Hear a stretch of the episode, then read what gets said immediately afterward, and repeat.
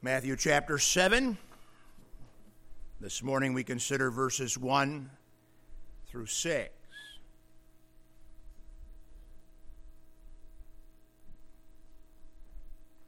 Judge not that ye be not judged. For with what judgment ye judge, ye shall be judged. And with what measure ye meet, it shall be measured to you again. And why beholdest thou the mote that is in thy brother's eye, but considereth not the beam that is in thine own eye? Or how wilt thou say to thy brother, Let me pull out the mote that is in thine eye?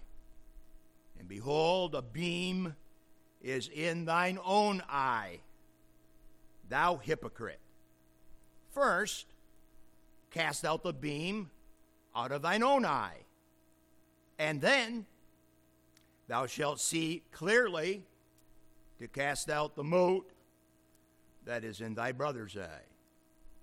Give not that which is holy unto the dogs, neither cast ye your pearls before swine, lest they trample them under their feet and turn again and rend you, or attack you, or wound you, rip you up.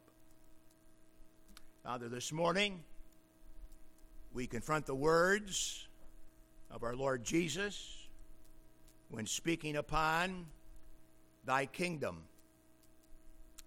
and thy people who are citizens in that kingdom.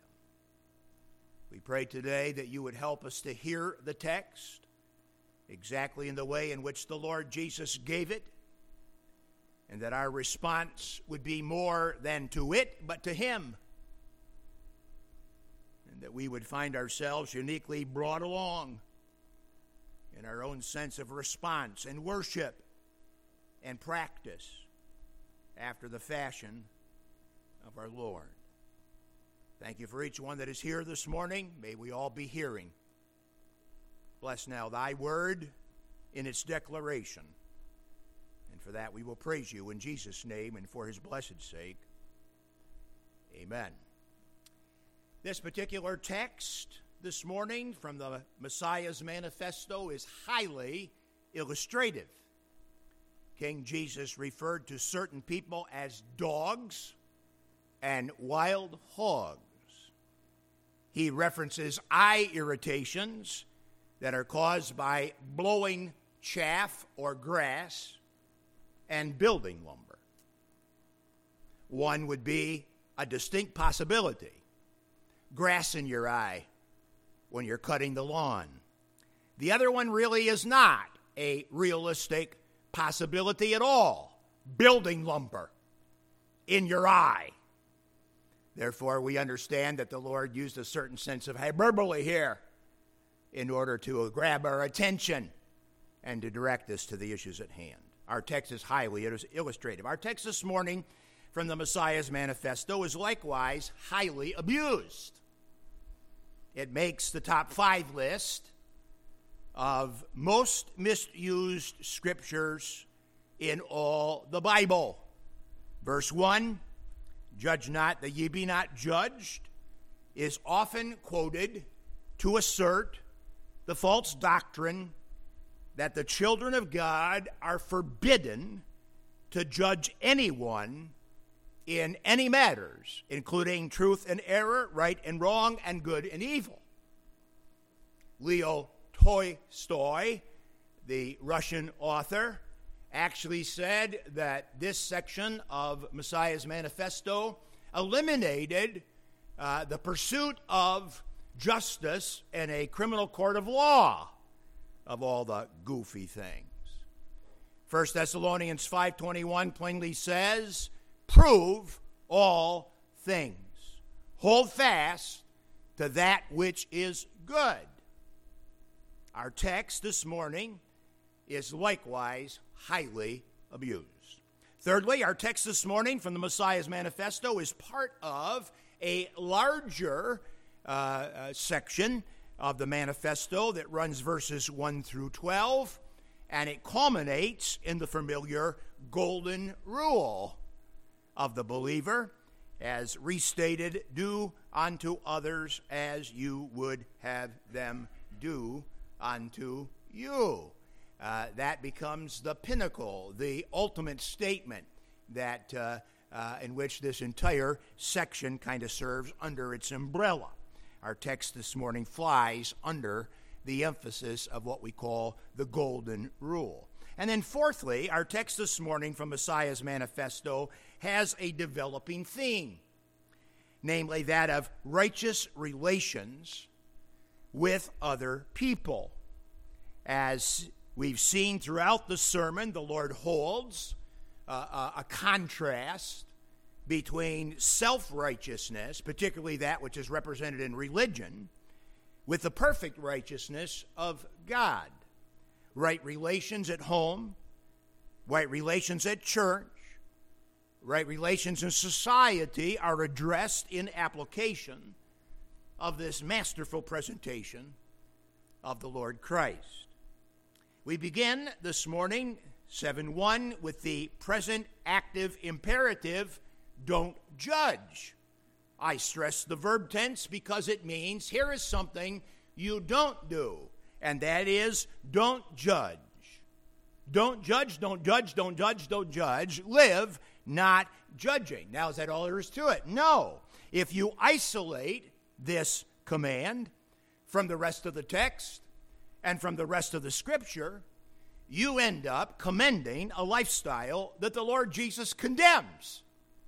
And he condemns it right here in the text, particularly when we get to verse 6. This command must not be understood as a blanket prohibition against ever evaluating or criticizing people. Humble, loving, and constructive criticism is not only commendable, it is indeed commanded us in Christ as parents, as pastors, and as disciples and followers of Jesus Christ. The judgments of the Lord are right, and it is never wrong to use them as the basis for correcting children in a home. It is never wrong to use them, to use the revealed Word of God as the basis for correcting uh, couples who are married. It is never wrong to use uh, the judgments of the Lord in correcting the flock of God in a local church setting. Uh, Paul declared that the spiritually minded person judges all things. And Paul specifically prayed that the church at Philippi would abound more and more in loving judgment.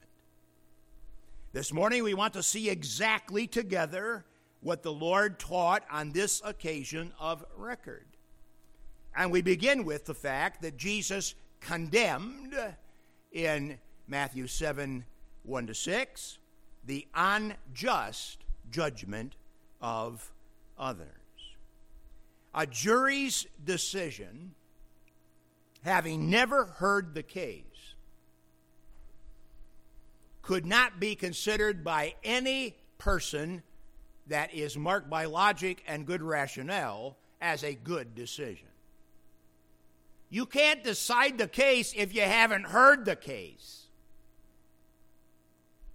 Unjust judgment is what the Lord condemns in this passage. Jesus told in another place a parable about a Pharisee who showed up at the temple to pray along with a publican, a sinner. And he looked over at the dirty, grubby sinner and he says to God, Oh God, I'm so glad I'm not like that guy. And of course, the sinner beat his chest and said, Oh God, be merciful to me, a sinner. And the Bible says one of those two men went to their house justified, and the other one went to the house full of himself. You do, you do the math, you figure it out. Pretty easy to, to find out the answer to that. One of those men was marked by unjust judgment of others. Unjust judgment of others ignores the fact that God is the ultimate and righteous judge of all people. The phrase in verse 1, that ye be not judged, means you have an appointment with God. You need to judge righteously, you need to judge fairly, you need to judge rightly because God is the ultimate judge, and you will give an answer to Him for how you evaluate other people. That phrase in no way teaches that you and I can escape God's judgment altogether. Rather, it teaches that we will be judged of God for unjustly judging others. The problem addressed here is unjust judgment. Unjust, unfair, prejudicial judgment of others is driven by uh, uh, the sin of self righteousness. It's why you so often see it manifest in the New Testament pages in those called Pharisees and scribes. People develop their own ideas of what is good, of what is better, and what is best, apart from the revelation of God. When we have a condemning attitude towards others based upon man made standards or preferences, we commit sin. In the day in which the Lord taught this truth, the traditions promoted by the scribes and the Pharisees were honored above and, in fact, replaced in many occasions the plain truth of Scripture. Religionists often set their own expectations and standards before others based upon their own desires and prejudices. Then they use their pet regulations to condemn others who are not exactly like them. Both individuals and groups assert their own desires and sense of morality upon others that are oftentimes beyond the Scripture and at other times beneath the Scripture. Generally, people in the world that don't uh, go to church, that don't think much about God, they t- uh, generally violate uh, morality uh, by shooting far below the standard of God's holy word. Uh, church going people, religious people, they tend to violate God's word by jumping above it. They create rules and regulations that are higher than uh, or different than uh, uh, uh, the aspect of what is plainly delineated in the plain teaching of the Word of God. King Jesus herein warns us against unjust judgment. You and I can't judge other people's hearts as God does. We cannot expect everyone to be just like us. And it is important for us to remember that God does not desire cooker cutter, uh, uh, cookie cutter Christians. God does not desire for us all to, uh, to act the same in regards to uh, our demeanor and our engagements of life. Uh, we are made to be different people. The Lord wants us to be different people, but He wants us all to be fashioned after the image of His Son, Jesus Christ. We had individual identity as sinners apart from salvation, and we have individual identity as saints. In other words, God wants the unsaved sinner to be themselves when being a saved saint. God does not expect you to become a different person than He made you to be. He wants you to be the person that you are to be in Christ. I uh, oftentimes, just for the sake of my own clarity, uh, look at the English text, look at the Greek language, and do my own little translation for the sake of my own understanding, and quick embrace. Here's what I wrote concerning the reality of these verses Do not judge others unjustly, for if you do, you will certainly be judged of God for that. Verse 2 God will take into his consideration in judging you the standard you used in judging others. Do not judge unjustly. The phrase do not judge does not mean in any sense or shape at all, do not judge at all. It means do not judge unjustly. And there have been a multitude of errors that have been propagated in the Lord's church because somebody, usually because they're sinful and seeking to cover it up, would say to others, The Bible says, Don't judge me. Don't you judge me. Don't you judge me. Well, listen. You and I are commended in the Word of God with an open Bible as it relates to God's revelation of righteousness and ethical reality. You and I are indeed to judge one another by the Word of God. What we're not supposed to do is make up our own rules and regulations and make up our own standards for accepting others and then run with that. Jesus said, Do not judge unjustly. Secondly, Jesus condemned hypocritical judgment. And you already know what that is. Faults are always easier to see in others than in yourself.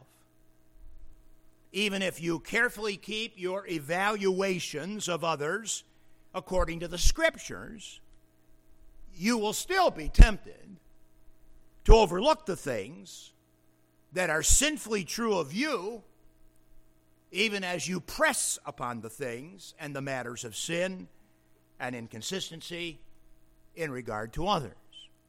It is not surprising that Jesus goes on to say, Do not do that.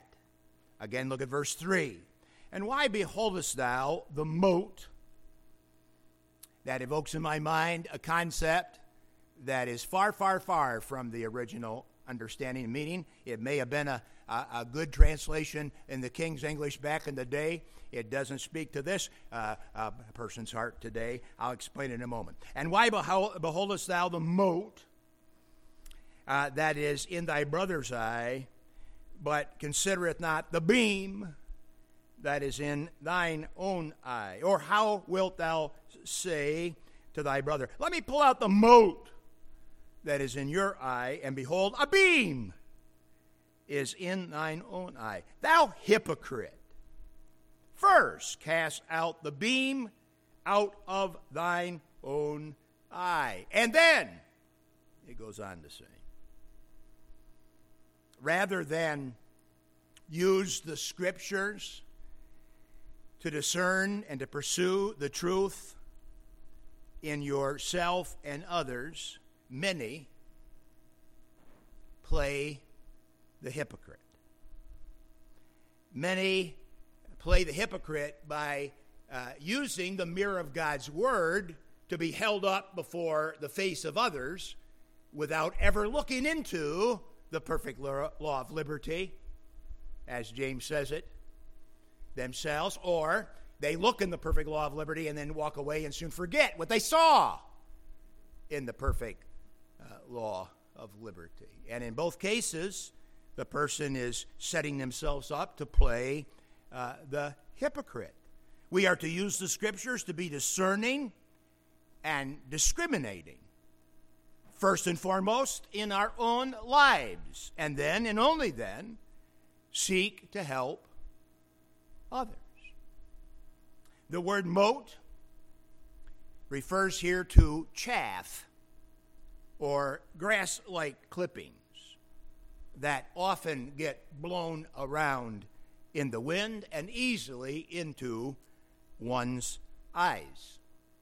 It doesn't take much of a little tiny speck of chaff or grass or even an eyelash to just irritate the snot out of your eye. I mean, it just is amazing how a little tiny thing becomes so problematic in your eye. And of course, the beam, as it's referenced here, uh, speaks of a piece of construction lumber. King Jesus did not underestimate the real problem of your family member or the real problem of your friend having chaff a blade of grass in his or her eye. But Jesus emphasized the necessity of dealing with board blocking your own vision first, lest you play the hypocrite. Again, we find in this in this presentation a sense of purposeful hyperbole. An eyelash, a, a little piece of grass, in contrast to uh, the aspect of a beam or a board that is blocking your own sight. We first said don't judge unjustly, and now Jesus is saying don't be hypocritical in judgment by overlooking your own sin and your own inconsistencies. But just as a good doctor or dentist washes their hands before sticking those hands in your mouth, we must deal with our own faults first and then seek to help others. The key word in verse 5, of course, is the word then. Then, after dealing with your own sin and inconsistency before God, then and only then shalt thou see clearly to help get the chaff out of your brother's eye. Paul, in the New Testament epistles, builds upon this instruction of the Lord when writing to the Galatians, saying, Brethren, if a man be overtaken with a fault, ye which are spiritual, restore such a one in the spirit of meekness. And part of spirituality required for helping a fallen brother in a fault, part of spirituality is one's own cleanliness, one's own walk with God, one's own stability, one's own clear sightedness, so as to be able to help that individual in the spirit of meekness, as the text says, considering thyself, lest thou also be tempted. This introduces, of course, the main truth here. And the main truth here is found in verse 6. And it's interesting because very few people get to verse 6, at least in context of verse 5, 4, 3, 2, 1. And yet the little section here is all packaged together. And that brings us to number three Jesus commended the wise and loving judgment of others. Godly pastors and true followers of Jesus Christ will, over the course of years, be accused of judging people as if inappropriate, and they will be accused of that repeatedly. Most of the time, the accusation is ridiculous. Godly pastors and followers of Christ do not go around condemning people unjustly. They do not set up man made hoops for people to jump through, but are genuinely interested that the principles and the practices of God's Word be honored. One of the great consternations of my soul since coming here is the fact is that the preached emphasis in this church about the demonstration of one's faithfulness as a criteria for leadership has been by and large rejected. And I did not make that up. Open your own Bible and read it and see for yourself that God requires of his servants faithfulness faithfulness that other people can see. And yet, all across this area, there's a bigger bubble of Christendom. Yeah, I probably shouldn't have said it just that way. But nonetheless, a bigger bubble of Christendom in which people are devoted to it. I'm talking about being devoted to Him. I'm talking about being faithful to Christ like a husband is to be faithful to his wife or a wife to her husband. I get tired of seeing professing Christians live with wedding ring off and then come to church with wedding ring on. God help us if we resist the truth, the plain truth of the judgments of the Lord as clearly restored and restated again and again in His Word.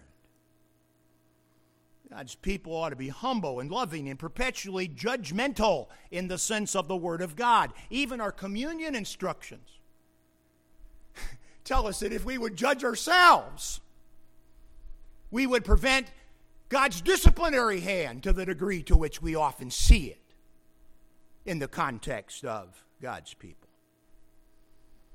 I absolutely love the balance and the straightforward statement of John 7 24. It's printed in your bulletin outline. The Lord said in another place, quote, Judge not according to appearance, but judge righteous judgment.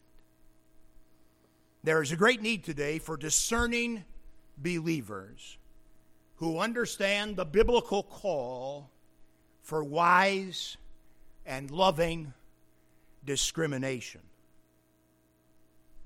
I am calling upon you this morning before God at worship. I'm calling upon you to exercise yourself in loving discernment and loving discrimination. Now, the word discrimination is almost always used in this contemporary world and in contemporary speech as a most negative thing. If somebody were to see you at the grocery store and say, Are you discriminating? Uh, you'd be quick to say, Oh, no, no, no, no. I am not, I do not discriminate. I do not discriminate. Uh, if you somebody saw at the, at the grocery store and they said, Are you discriminating? You ought to say, with an open Bible, Yes, yes, yes. I am very, very discriminating. Oh, shame on you. No, Christ said, Glory to you and glory to God. Discriminating people are most often spoken of as prejudice, hateful, and ignorant. That's the way that people talk of me these days. That's the way that people talk of some of you these days. However, the word discrimination speaks positively of the ability to draw a righteous line between true and false, between right and wrong, between good and evil. The spirit of the age promotes the blurring of all such lines but believers know that God drew the lines and faithfully communicated those lines of distinction. We must never fear to discriminate between right and wrong as God has revealed it. Verse 6 underscores the necessity of wise and loving discernment.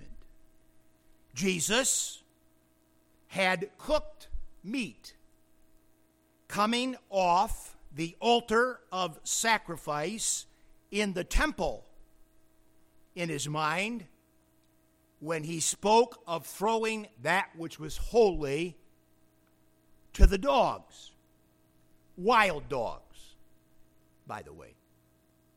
Jesus said right minded Jewish worshippers would never rightly feed the meat that has been offered before God on the altar of sacrifice to wild dogs that roamed the countryside and the city streets back in that day. A portion of the meat of sacrifice fed the priest and his family.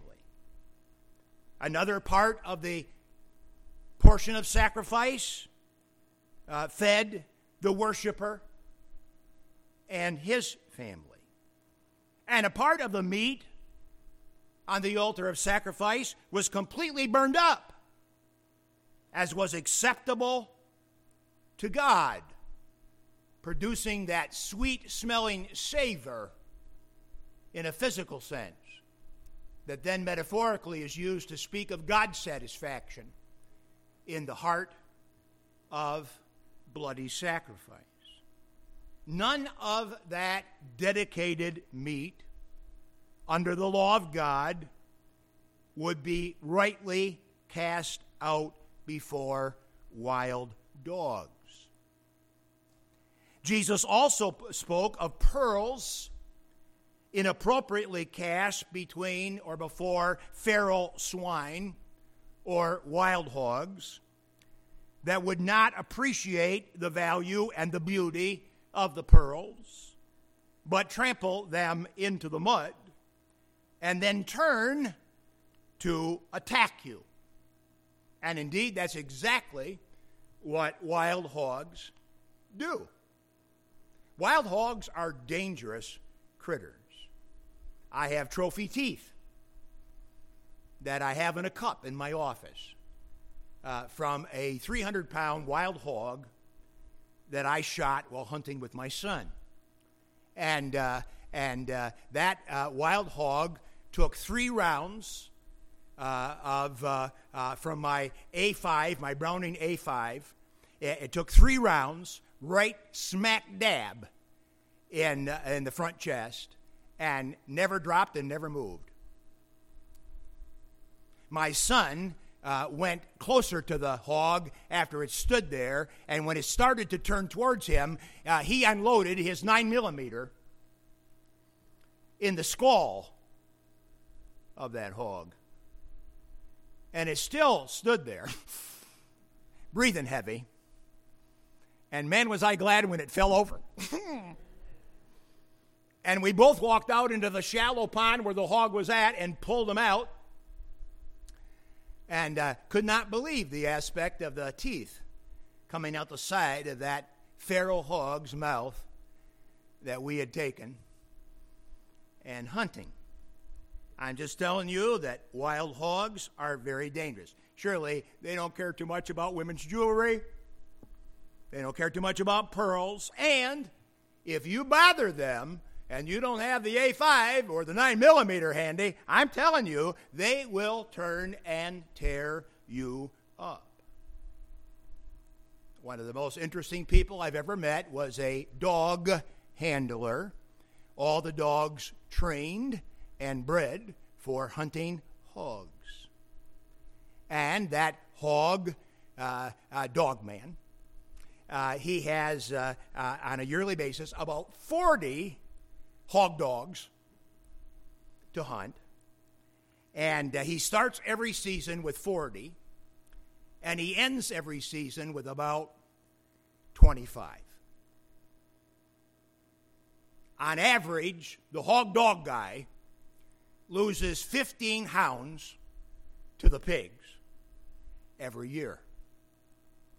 Those wild pigs are ferocious creatures. And Jesus spoke of wild dogs and wild hogs.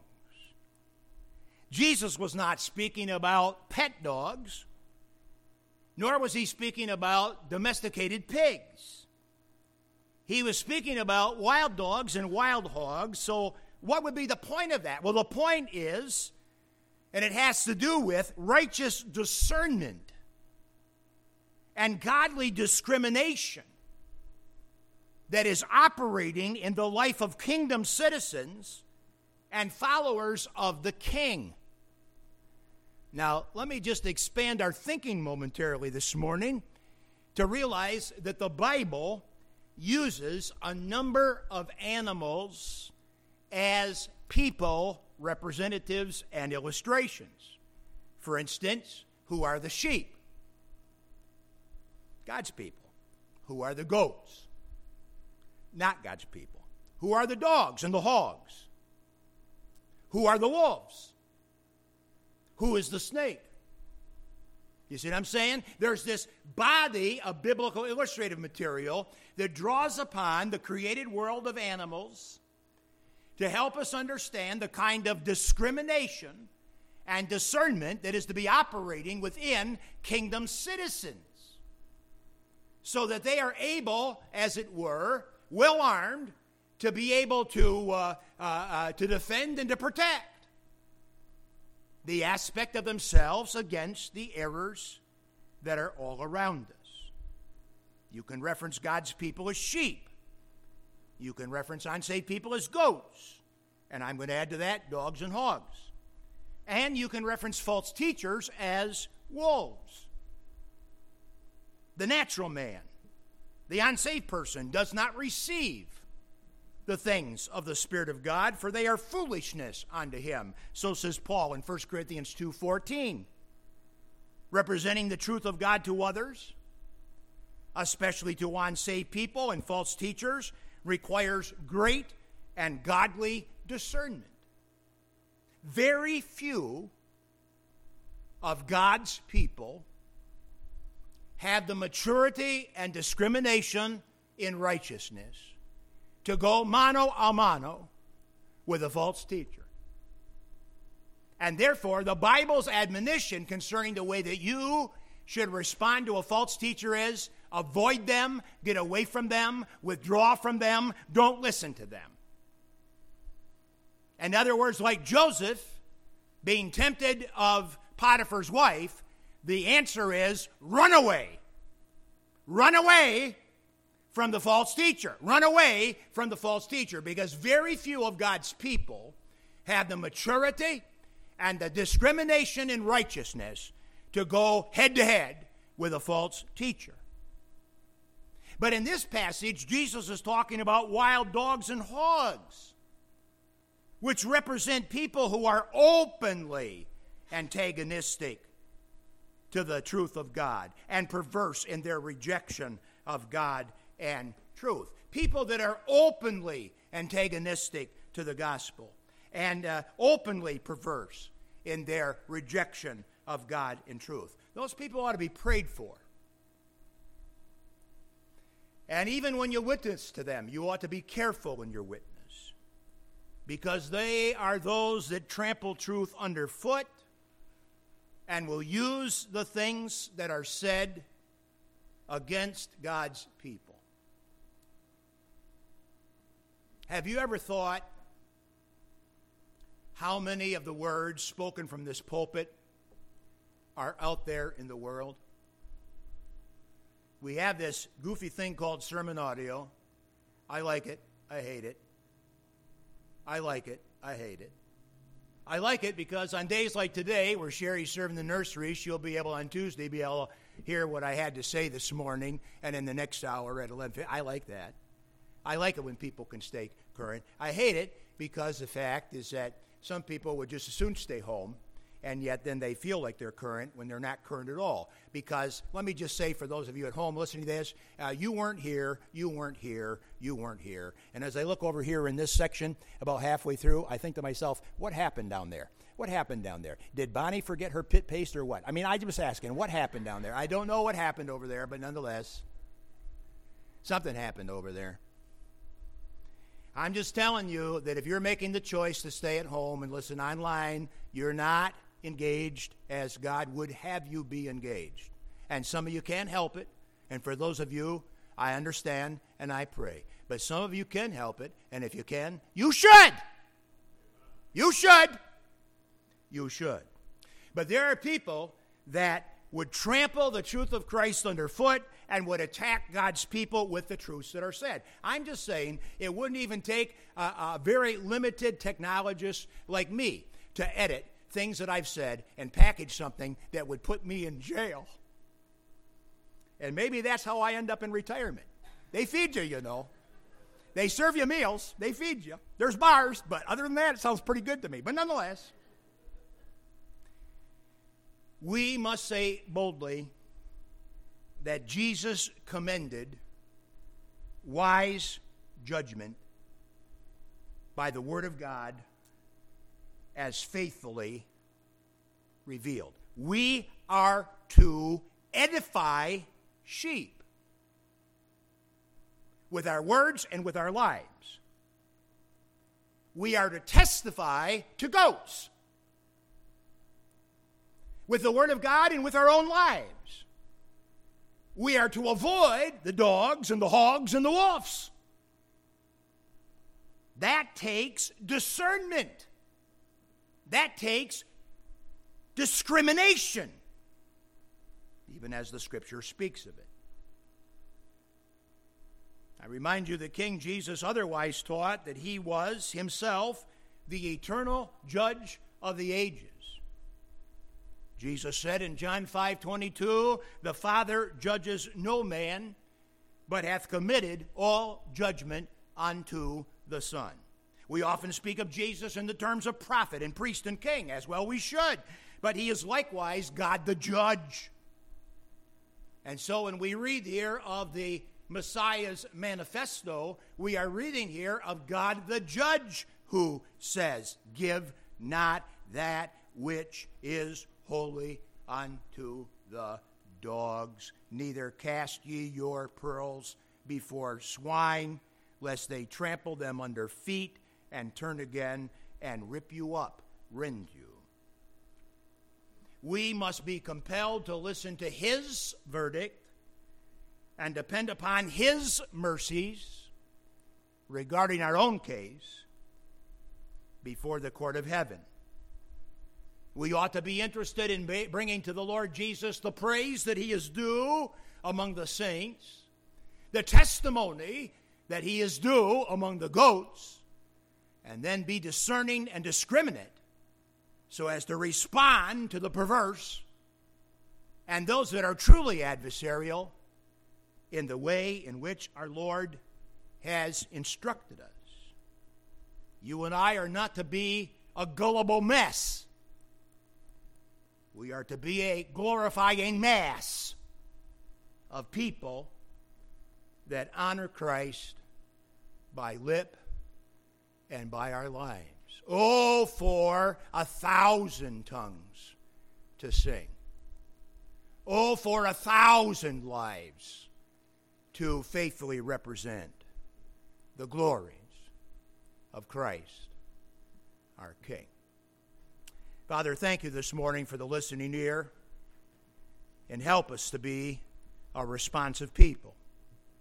From the heart, for your glory, we pray in Jesus' name and for his blessed sake. Amen.